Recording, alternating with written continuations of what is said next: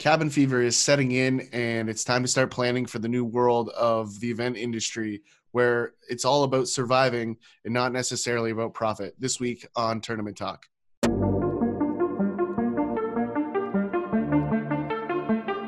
This is the Tournament Talk Podcast, where your hosts Tyler Childs and Sean Sinclair are on a mission to help you make sense of the tournament world, save you time and money by helping you make all the right decisions to streamline and maximize your tournament business, team, club, or lifestyle. Let's get down and start winning at everything.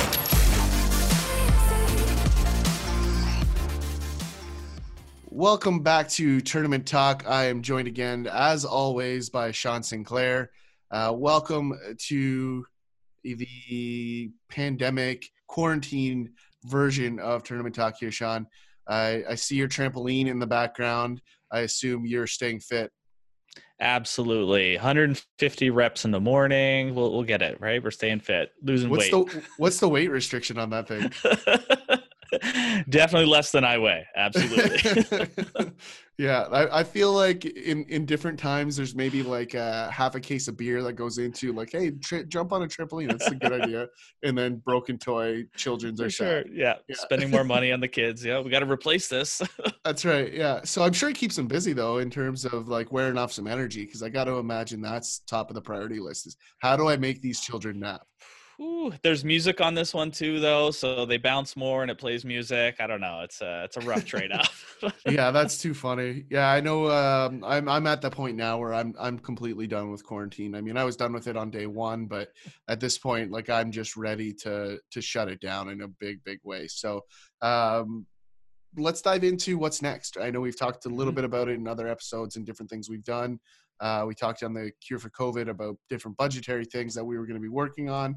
Um, but really, let's let's look at the event side because I think you know there's a lot of event owners that are in limbo right now, and they don't really have uh, a clear path forward. And I, I think a lot of people are wanting to operate in the status quo in terms of what was happening before the pandemic.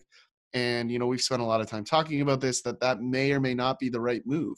And this is certainly not going to be uniform advice for every group out there, but we're going to try to cover as much as we can uh, that that plays for all of these groups. So you know from from your perspective sean do you want to maybe talk about the the two things that that we're going to talk about today that we think are the the big components moving ahead here yeah i think you know the the number one thing is you know geographically what is uh you know what are your tournaments looking like right? You know with you know all the states having their own regulations you know we're here in canada uh, it may be provincial um, the way teams travel may just look different here right? That's going to be a big one uh, and so something that you know your your showcase teams and you know the tournaments that you normally attend they may end up looking completely different by the time you get there if that happens this year right? I mean that's going to be one of the you know the biggest things that you know, teams and coaches and, and tournament directors have to make sure that they wrap their heads around. And then getting more specific we're going to look at what does that actual tournament look like once you get there right? We've had all this history of a tournament maybe it's a long term established tournament. Is that going to look the exact same this year? Uh, probably not right? Yeah. So we'll that's a, yeah we'll get into that for sure absolutely yeah i think those are thing the two main points and i know as members of the travel industry we talk about what that ramp up is going to look like you know hotels are in some locations completely closed a lot of your full service properties have just shut down because it doesn't make sense for them to operate those big buildings with all of the food and beverage attached when they don't have anyone really to serve. So um, ultimately, there's going to be travel restrictions that uh, are going to uh, impede some of the ramp up, and I think you know trying to find those timelines is going to be tricky. And I think there's still problems that have yet to be solved at this point in time. And there's hotels that um, have made decisions on their business versus how it's going to impact yours. So ultimately, these are the things we're going to touch on today. So let's dive right into the geographic restrictions. What's the big concern here, Sean? I know um, you talked briefly about it earlier here. The, yeah, the cons- yeah, go ahead. Sorry. Yeah, no, I think just the biggest concern is, you know, a lot of these larger tournaments are pulling teams from multiple states or multiple provinces, even, you know, country to country, right? If we're close enough to the border or if you're a big enough event now that you know we're hearing some talks about getting back, right? Georgia's back. Uh, Alabama has some, you know, potential uh, recommendations that they may try and go back soon, and the, you know, there's a list of a few, and then some are just, you know, not even entertaining that idea yet, right? So those tournaments that are pulling multi-state uh, or multi-province teams are not necessarily going to be able to get those same teams right so if you had uh, you know 500 teams from you know six different states and three of those states have you know no ability to travel your tournament is now going to look a heck of a lot different yeah.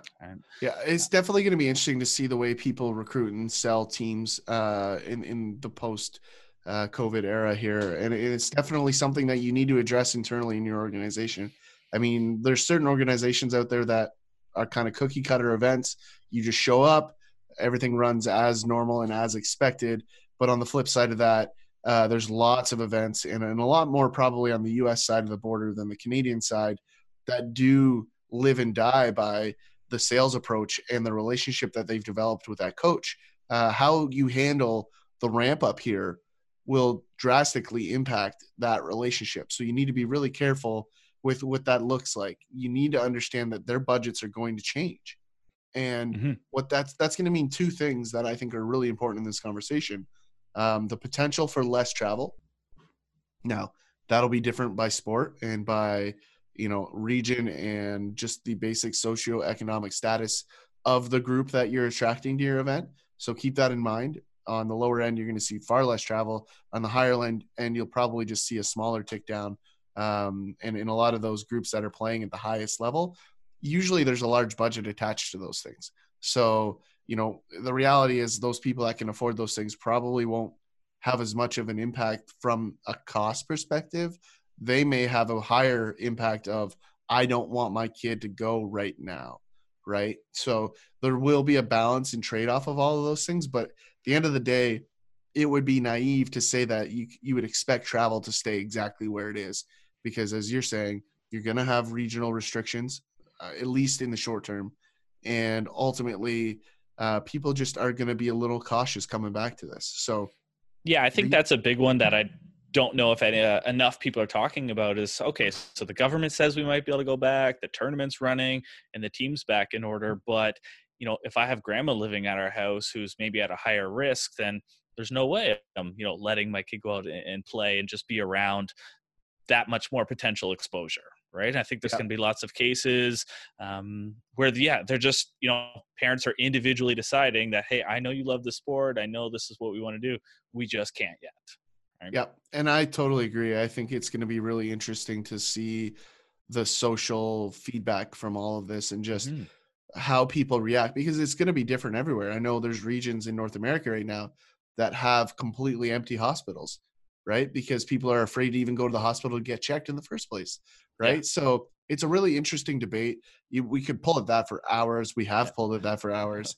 Uh, we're talking about just travel restrictions, and I yeah. think you know the one thing you you touched on is distance traveling is definitely going to be the one that's hit the hardest. So if you do not have a base of regional teams, you need to be very cautious of how you're pushing your events out, right? If you're used to pulling three, four, five states into your market, the reality is that's probably not going to happen.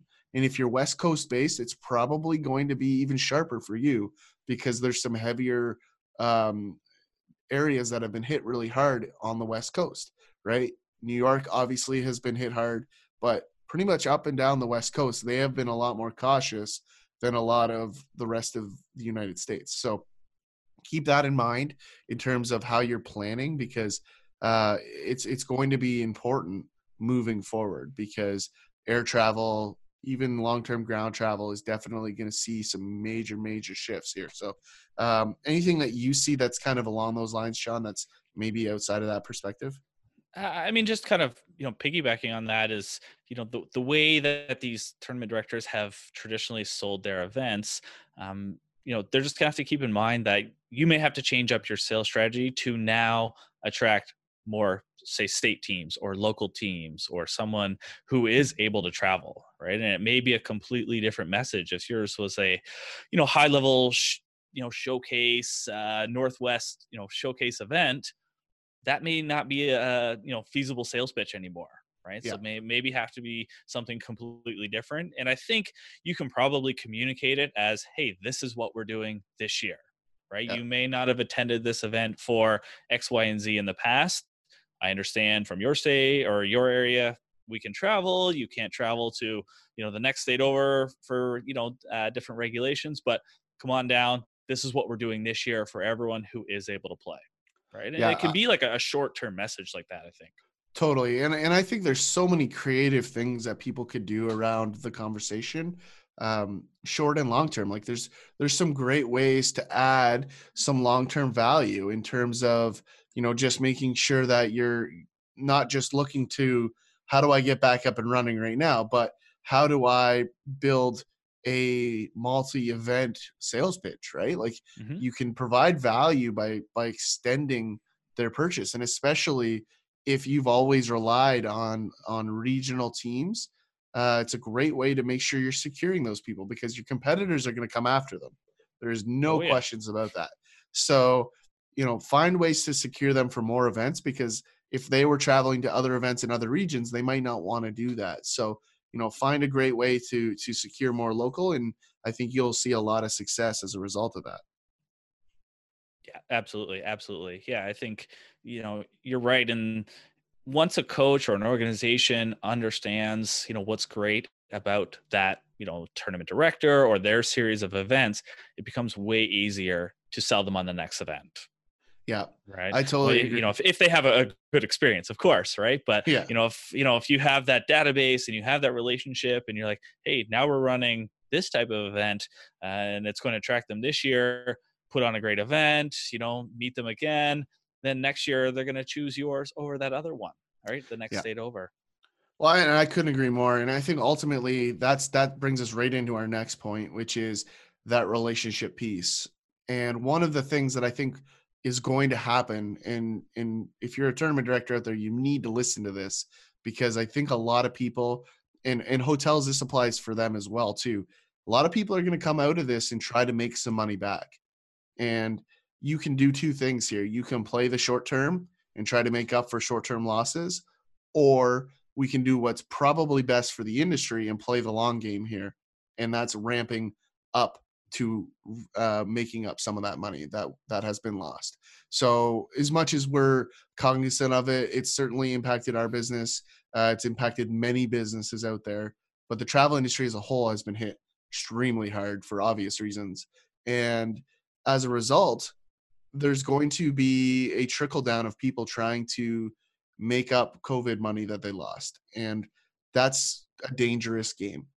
So families, teams, you know, et cetera, are also going to be operating on short-term budgets, either uh, seasons that have been shortened, or they just frankly have less people wanting to pay money, or people are struggling. So there's going to be a whole bunch of variables to this conversation. But what that's going to mean is the teams are in all likelihood going to operate under tighter budgets for at least the next six to 12 months. And that'll vary across sport and, and region, et cetera. But it kind of brings you back to the event side, which is this is not the time to make all of this money back. I, I get it. There's bills that have to be paid, but I think there's going to be a lot of events that make this mistake that they're trying to make more money um, than they need to in these current times. And now, kudos to anybody that's seeing it the other way and is already ahead of this conversation. But what's what's the thing that you're most concerned with in terms of team budgets and and when it comes to events? Yeah, it's that right there is the events not understanding that you know the the number of families who have also been affected and need to pull back their budgets, right? So, Yeah. you know, totally, you know, uh, we have great world class events out there and we want them to keep operating, uh, but if you're trying to push the envelope and you know dig in a little bit more to to these families and teams and try and make a little bit more and you know okay we're adding this but we're going to have to charge you a little bit more for it to kind of cover that gap on the event side well none of these families are looking at us like i don't have this right Yeah. like you know i was off work for six weeks eight weeks my you know company shut down for six months like you know that's going to be a, a lot tougher sell uh, as opposed to hey you know the message coming from a tournament being we understand what happened. This is what we're doing to you know ease that burden on you uh, and really create that relationship so that okay we got them back in in 2020 or early 2021 you know how do we make sure that they're always coming back 22 23 24 absolutely i couldn't agree more and I, and I think you know we've talked about this all the time we talk about value before profit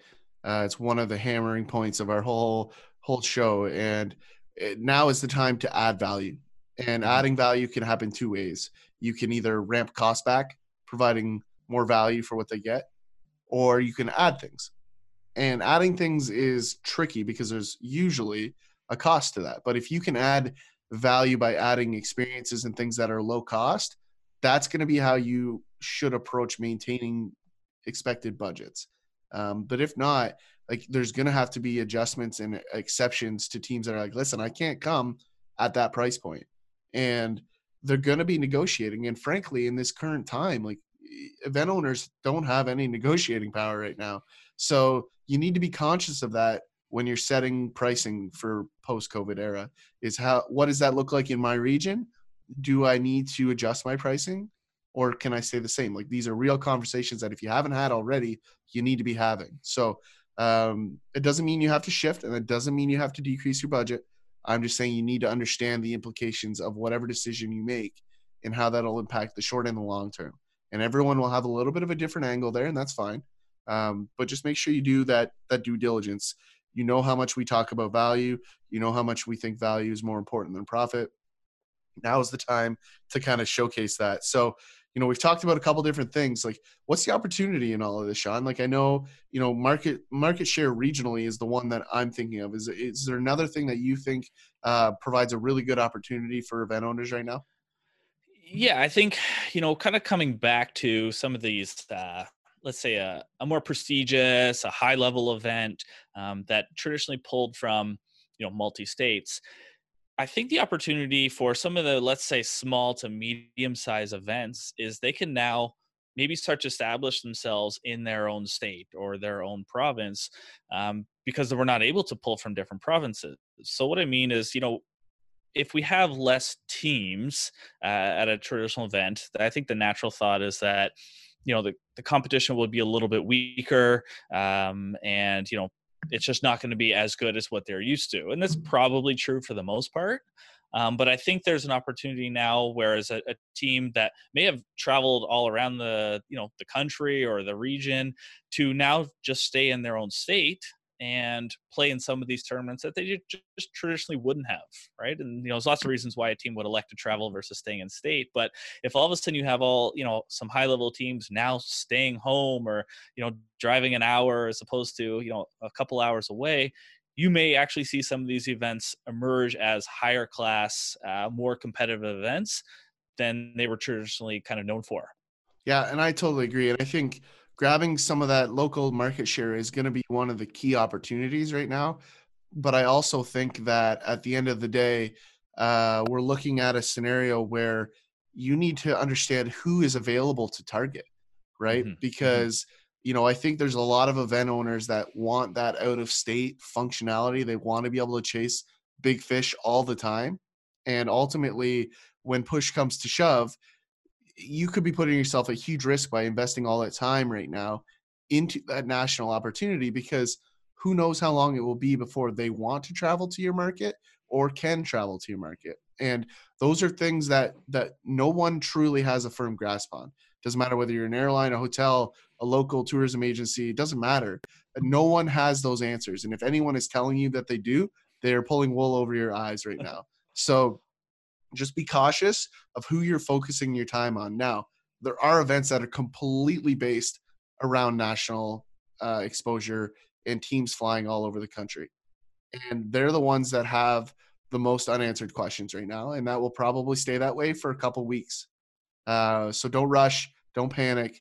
You just got to be patient if you're in that category because it will come back. We just don't know when. And I, I hope most of you have you know some rainy day funds that allow you to survive that time because you will have to wait and you will have to be the most patient of of the event community so um that's that's definitely the thing. But to kind of summarize it, there will be travel restrictions.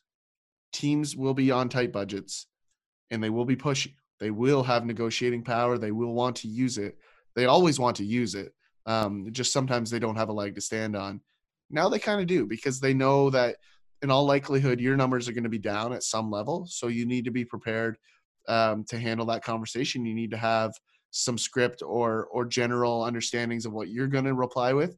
Be consistent across the board, um, and then ultimately uh, focus on the opportunity to grab new market share for your business in a way that maybe you haven't in the past, but understand that those could have restrictions. Uh, now is the time to look at that and review everything within your business model. So that's kind of the end of that. So, Sean, let's jump into the second topic here, which yeah. is what does an event look like when they do get there? So I'll let you take that on.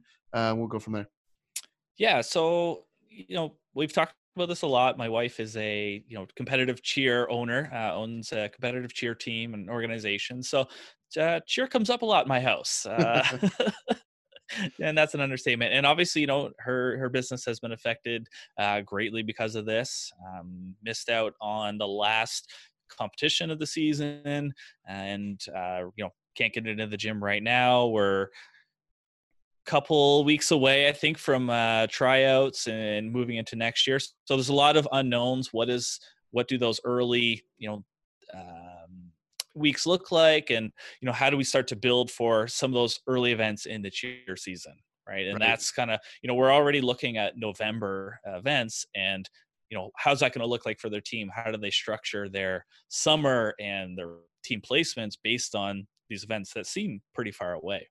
Um, yeah but you know knowing and they're you know they're in conversations with their parents every day right and they you know they're talking to them and there's a you know a good chunk of them who have been affected at some different level uh, because of this you know pandemic right? So they're looking at events and hoping that you know what i kind of touched on before is that they're not going to run into these events that are just going to run away with costs and you know push them to the point where they just can't attend right? Because it's all about the parents at the end of the day right? These families have to pay for it somehow and you know so they're they're trying to make sure that whatever events that they're targeting to go to right now are in that boat of understanding what the parents are going through and making sure that they're trying to open you know as many doors and still keep as many teams coming to their events in the short term.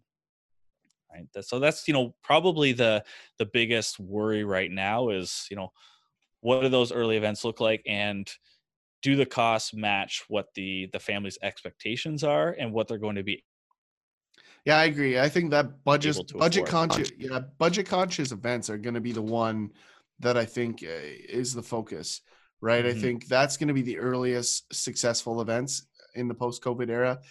I, I think we're really looking towards um, bigger events making some of those adjustments to fit that model because ultimately they're just not going to be able to afford multiple events throughout the year with that expectation. So, you know, I think it's a really yeah. good way to to move forward is is if you're running events early in back to normality, uh, you need to be conscious of of what your budget is how it's impacting your traditional business and is it something that i'm doing to just make money or am i doing it to get back to my business level that i expect because i think you know from that um eh, you should be looking eh, to to kind of not break even it's not necessarily the right mentality but to create some consistency again. And that's mm-hmm. that's where having a smart budget will help you get there. Now, that said, the expectation that I, I think can be kind of said is events that are going to be in the fall and into the new year that are focused on the 2021 recruiting class, I think you're going to be a totally different animal because I think you're still going to see a lot of families and parents pushing to get their kids that education based off of their athletic ability and paying for that exposure is going to be a part of that conversation. So I do think you're going to see that. I know on last week's episode, I had Tom Bauer from KBC Hoops uh, on, and he's got a pod with uh, Chris Lofton, former Tennessee basketball player. Um, and it goes through what the recruiting process was like for him, and then ultimately Tom talks about what the last couple weeks have been for him personally. He's handled a lot of phone calls where the coaches are calling him to ask, like, "Hey, I know you see these guys every week. Is he any good? Should I recruit him?" And that's what they're having to do right now for the 2020 class. But 2021 class is a very different animal, and and I think there's going to be a bit of a land grab there on the backside of this, but we're not there yet. And and so it's just a thing that I think is going to be outside of the most of the rest of the conversation we've had so far today. I just think that 2021 class is going to be a really really good sport tourism case study because I think there's going to be some really interesting components that come out of that prospect, and we'll just kind of let it see where it goes. So that's the one group that I think's out there. But you know, the next thing that I think we see as an opportunity um, to increase value and simplify costs for you as an event owner is moving from three days to two days, right? So if you're traditionally a Friday, Saturday, Sunday event, maybe a Saturday, Sunday is the target, right? So those are things yeah. that you have to consider. And and Sean, you can talk about it from the team perspective. Like, what's the value proposition for that team? Yeah, I, I mean, it's you know less days off work most likely for a parent. Yeah. Uh, you know, probably one less day in a hotel, um, and less you know food costs, right? Yeah. And it should be it should translate to a you know slightly reduced uh, tournament entry fee right? Yeah. If you're talking, you know, field rentals, officiating, and all that, you know, if we have Friday, Saturday, Sunday, we're cutting out. I don't want to say a third because I don't think most are running all day Friday, but you know, who knows what the fixed costs are, right? Well, so it it does two things though, right? Like you can you can both reduce your cost or increase your profit margin, right? So mm-hmm, mm-hmm. that's something when you're when you're talking about budget changes, like play that balancing act because you know on the flip side of that it doesn't change really the amount of work that goes in, right? No, it just changes no. the cost of of running that event.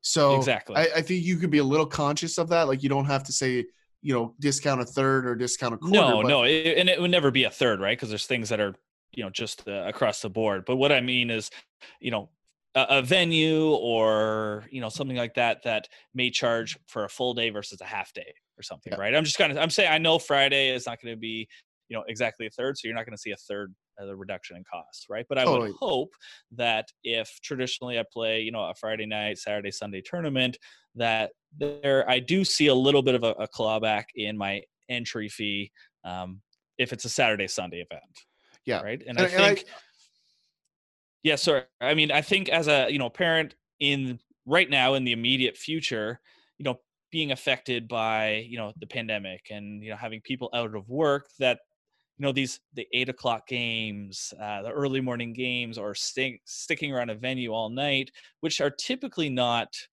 you know received well parents don't love them or anything like that but they may be able to make that concession this year in order to save a little bit up front i agree yeah that's it's a great perspective I, I do think that if you're on the team side and you are negotiating or you are expecting a discount you need to understand that that's the trade-off right yeah, if you're asking sure. an event owner to jam something into a smaller timeline there certainly is going to be earlier mornings and later nights that's just a, a, given i think a lot of people will be naive about that and uh, yeah. so if you're an event owner you're you're cringing right now just thinking about those conversations but you know they happen and and from a team perspective uh, don't be so naive to think that everything will stay the same if the profit or the, the revenues change. And we talk about this all the time. Like there's nothing wrong with making money. It's just a matter of balancing the value versus, you know, the ask, right? And ultimately this is one of those conversations. Like you're asking the event owner to decrease their value to running the event. Therefore, they're going to inconvenience you by combining some things that maybe were spread out for different reasons as before. So definitely just something to keep in mind as you you navigate a conversation like that which is great parlay into reducing the number of travel days and talk right about stay and play. And this stay is a piece play. of the, the travel conversation that is going to come up and it's going to be a hot topic, right? We have travel restrictions now. We will have some travel restrictions moving forward for at least the short term. And again, it could be state driven. Uh, I don't think we're going to see too much national oversight on this by the looks of it uh, outside of flights. And so with that, you're going to have to make some decisions as an event owner. Most people are going to say, listen, like if you want to come to my event, you got to stay in my hotel. And that's them trying to drive revenue into their event. That's a mistake, right? Because if push comes to shove, they're going to say, listen, I'm going to go to an event that's not making me do that for right now because there's so much uncertainty. Okay. Now, that said, it's not, there's nothing wrong with asking them to please be conscious of that when making their travel decisions. But if you're making them, forcing them in this current climate to stay in a hotel, you're asking for all kinds of trouble. My personal opinion is that I think you will see an increase in the necessity for stay and play following this pandemic, but I think that's probably 12 months away. Okay. So, in that shorter term where there's a lot of uncertainty, I think it would be intelligent to ramp that back. And I, I just, I feel strongly about that one. We talk about it all the time in our building uh, with our partners and our clients. When is the right time to offer a stay and play? When is the wrong time? This is the wrong time. Okay. Because it's automatically associated with you going after their money. Okay. Now, it's going to be really, really hard saying all the things we just said about providing value to say you have to stay in my hotel because it's valuable to you. If if someone knows how to have that conversation, I want to hire you for our sales team. So uh, please, please come talk to me. But but the reality is there is no right way to say that. So there is not currently somebody that could join our sales team. um, but the end of the end of the day, like I, I think that's the way this flexes, and I think ultimately the hotels are going to ask for help at some point, and as they should, because as we've said before, and as I've posted in other videos, the hotels did a real solid by the sport industry, um, and I don't think enough people are are saying thank you to them at this point, and they're just kind of um, you know, kind of playing it off like these are hard times. Reality is like they ate billions and billions and billions of dollars around the globe. And I don't think people truly understand the implications. I saw two posts really early on that one made me really sad and one made me really happy. The first one was the travel industry does not deserve a bailout. Um, they've been making money for years, blah, blah, blah, blah. Uh, it's such an uneducated comment um, the travel industry is actually extremely low margin and it's completely based on volume. And the only way to attract volume is by doing good business. So if you do good business, you deserve good profit. And so there's nothing wrong with that. And to say that a government mandated legislative shutdown does not deserve some sort of support mechanism is completely uneducated. That's the one that made me sad. The one that made me really happy was a sign outside of a hotel. It was like kind of one of those like bar sandwich signs, and it had some chalk on it, and it said, um, "You know the band that was playing on the Titanic as it sank? We're that band." Right? so it was it was a really really great way to kind of say like hospitality people are always for the greater good and yes sometimes that leads to profit and yes sometimes there's sales quotas that are impacting it maybe don't come across the way it's designed but at the end of the day you do not work in hospitality if you don't care about the people experience period. It just it doesn't make sense in a low margin industry if it's not what you're after you don't work in it. So you know that's something to be really conscious of of moving ahead and so to my point full circle here uh the the reality of it is the hotels should be thanked and we should all thank them by trying to help them secure more business. So there's going to be partners that come after business to to survive and you need to meet them head on by being good partners. So you need to make sure your hotel procedures and policies are really good. And again we can help you with that. Feel free to to message us again you can get sean on all social platforms at sport sean you can get me at tourney boss we're happy to help guide you through uncertain times because these are certainly that. And we spend a lot of time with our ear to the ground talking to national uh, offices and regional offices about what they're doing, and then just staying close to you know local hoteliers uh, and learning about what's important to them. So these are all things that are part of the conversation around stay and play. Now, I just took up a whole bunch of airtime, Sean. What's your thoughts here on stay and play?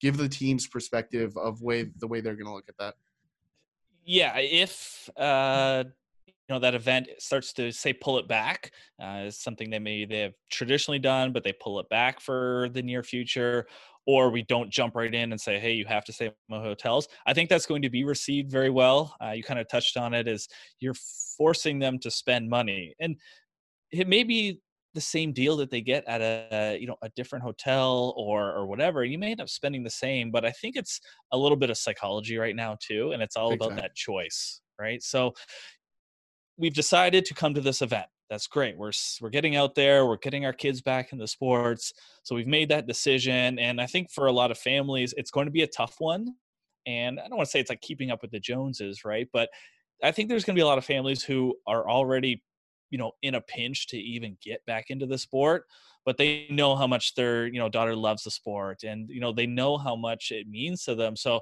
you know we're we're doing things we're putting things on credit cards or you know you know spending money that we may not really have yet just to get back to that uh, sport or attend a tournament. And then we're going to add on a stay and play and it's just that psychology of like forcing you to spend some money that i just don't think is going to be received well in the near future I agree, and I and I think most teams, and correct me if you think I'm wrong here, most teams look at a stay and play model as the excuse to charge more for the hotels. A hundred percent. It's a scam. It's you know uh, lining everyone's pockets. It's all that, right? Yeah. Yeah, and and this is something that you know was one of the core reasons we've actually started this show is to discuss this conversation openly. Yeah. What most teams don't realize is that the aggregation of volume actually leads to a discount. So by booking on their own and by being disorganized, they're actually driving the market rate up in almost every case because they're allowing salespeople to take a little bit more of that land grab every single time that they don't book through an aggregator. So it's it's a very large misconception that that teams have. Now we've talked about it a hundred times. If you're booking a single room for just you, a one-off, yeah, you can probably save a little bit of money on a single room, but you're also going to get no refund you're going to probably get the one that has the clog drain. Uh, you're going to have those little in- intricacies. And yeah, sure, you save five bucks, but you're not going to save five bucks next year because the market rate's going to go up 10. And then your mm-hmm. $5 yeah. discount is right where you would have spent last year instead of keeping rate the same or driving the rate down over time. So those are things that are part of that conversation. And it's, it's also why it's important now to keep teams coming back into hotels right? Because although you might take a small hit on what you make on the hotels this year by not maintaining that level of control, what you're going to do is do right by your hotel partners so that you can maintain that relationship moving forward and ask for things in return later. It is a relationship.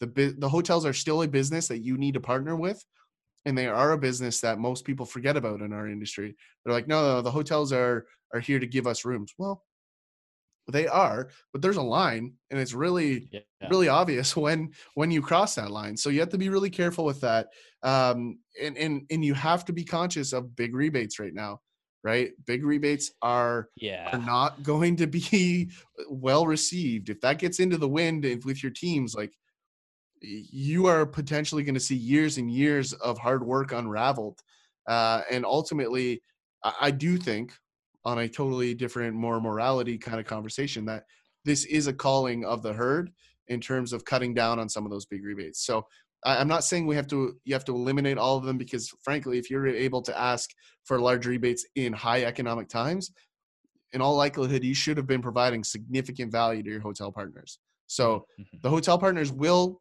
and, and you need to be prepared for this, will push back on these big rebates out of this because they're going to say, listen, uh, you're you're in a position that you need us as much as we need you um, but we're only going to do it under these terms. And so they're they're also going to have the same conversation where they have to meet quotas and that's your negotiating point. So you have to meet in the middle. And so doing business the right way will matter more than ever in the next 6 to 18 months. Yeah and i think building on that, you know, we have some of these events who maybe are asking for large rebates now, and they have a track record of a, a very, you know, uh, well attended event year after year. Again, is that going to happen this year? And if you've kind of strong armed your hotel partners into, you know, signing up for that same rebate or those same terms this year, and all of a sudden you don't deliver because of all these state restrictions and people being weary of travel and all that, next year come negotiating time that's going to be a heck of a lot harder and you're going to lose a ton of partners for yep. sure totally right. it, it is it's the relationship piece of our business we talk about it a lot mm-hmm. It's one thing to send them a bunch of business and then overlook the value uh, or not the value but the relationship piece of the puzzle right? Because doll- money does talk. There's no questions about it. It's part of negotiating volume. Um, but at the same time like if you're disrespectful of that and then you get into trouble times like we're in if you don't have that relationship they're going to lean all over you instead of the other way around. And ultimately yeah. that's that's the unraveling that we're talking about as a result of this stay and play conversation. So um, you're either going to potentially upset your hotels or upset your teams and you need to find a consistent pattern based on what your event brings to the table and that's where you need to be very conscious of what your event is uh, who it's attracting and ultimately what that means for for your business moving forward. So um, I know Sean, you you mentioned earlier you're you and your wife are obviously heavily involved in the cheer space. You know, why don't you kind of talk about some of the frills that you're expecting to be kind of rolled back a little bit moving forward? Yeah, I think so. A lot of the conversations uh, amongst the, you know, whether it's the organization owners or the event, you know, producers, is it's still a bit of a question mark on exactly what may be pulled back. But I think, you know, if you don't know anything about cheer, it's probably one of the most extra frills, you know, uh, sports yeah. out there, right? We have high, high production, know, right? Like a lot of video, like lighting, video, a lot of lighting, stuff goes into it. You know, photography, um, you know, all the, the swag, right? Blankets and you know, bling everywhere and everything like that. Everything that goes into a cheer event. So my wife, she had been going to events for a number of years and maybe I just don't remember going to a bunch, but I went, you know, a few years ago when my daughter started uh, competing and it's just it's mind blowing about how extra everything is there right? And that's great and that's the sport and that's what it's all about uh, because it's also as much as a sport it is a judge sport and there's a performance aspect to it. So it's going to attract those type of people right? So you know some of those things you know whether it's you know the the blankets or the t-shirts or the sweaters that are normally handed out we might see some of those come back.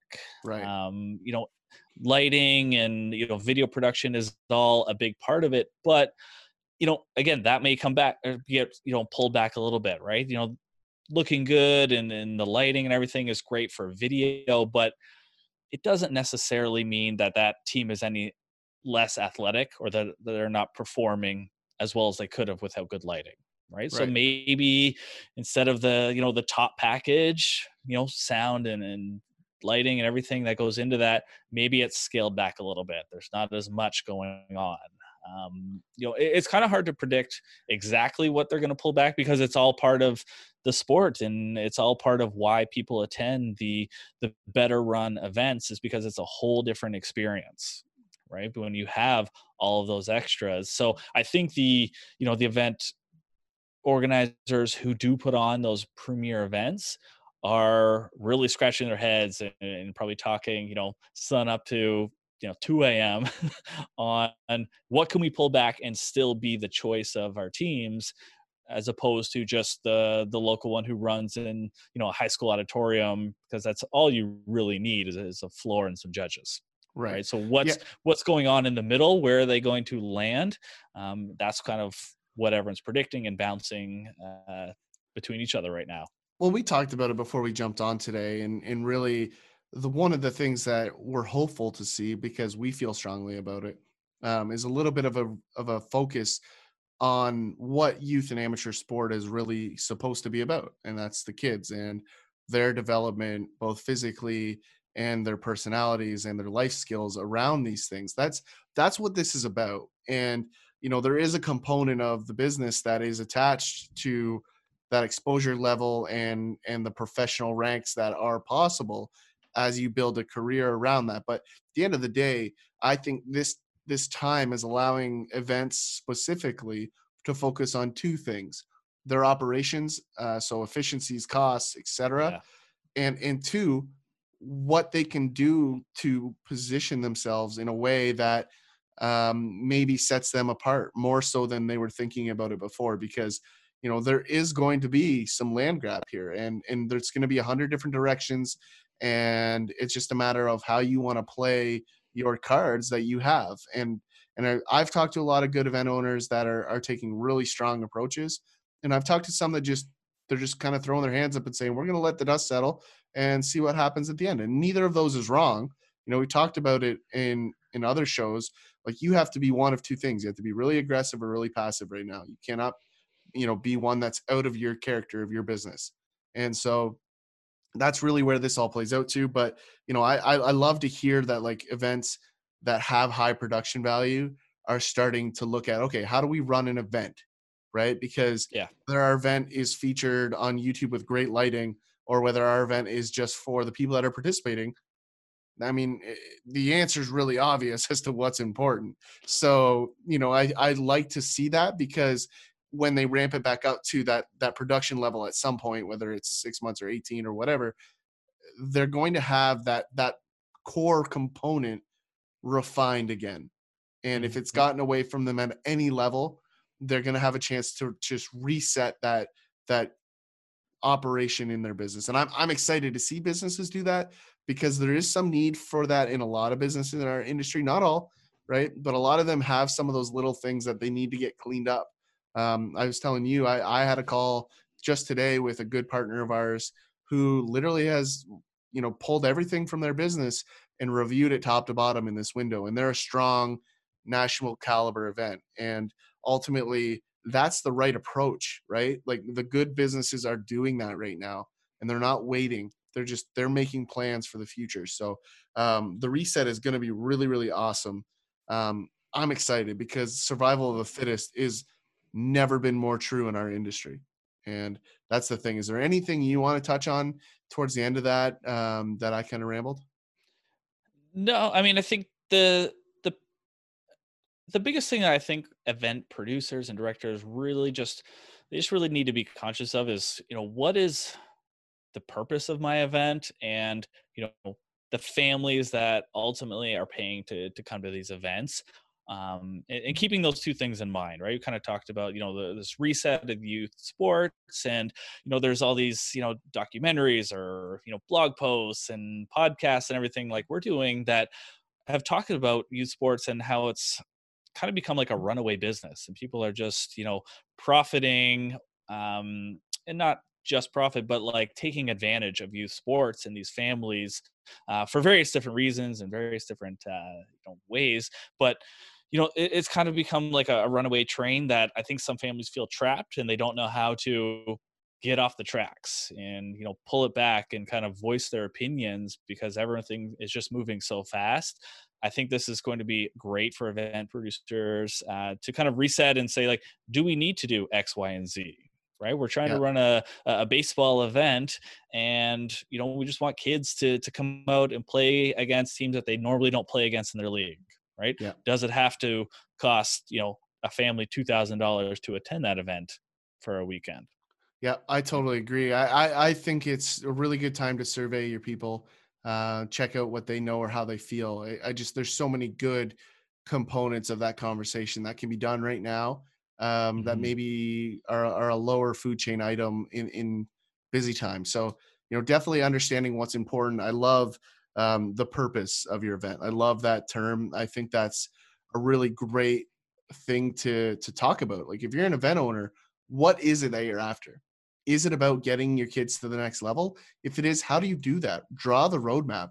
We have other partners that are focused on that in the background right now, and I can't tell you how excited I am to see what they bring out because there's some really cool things that they've already done.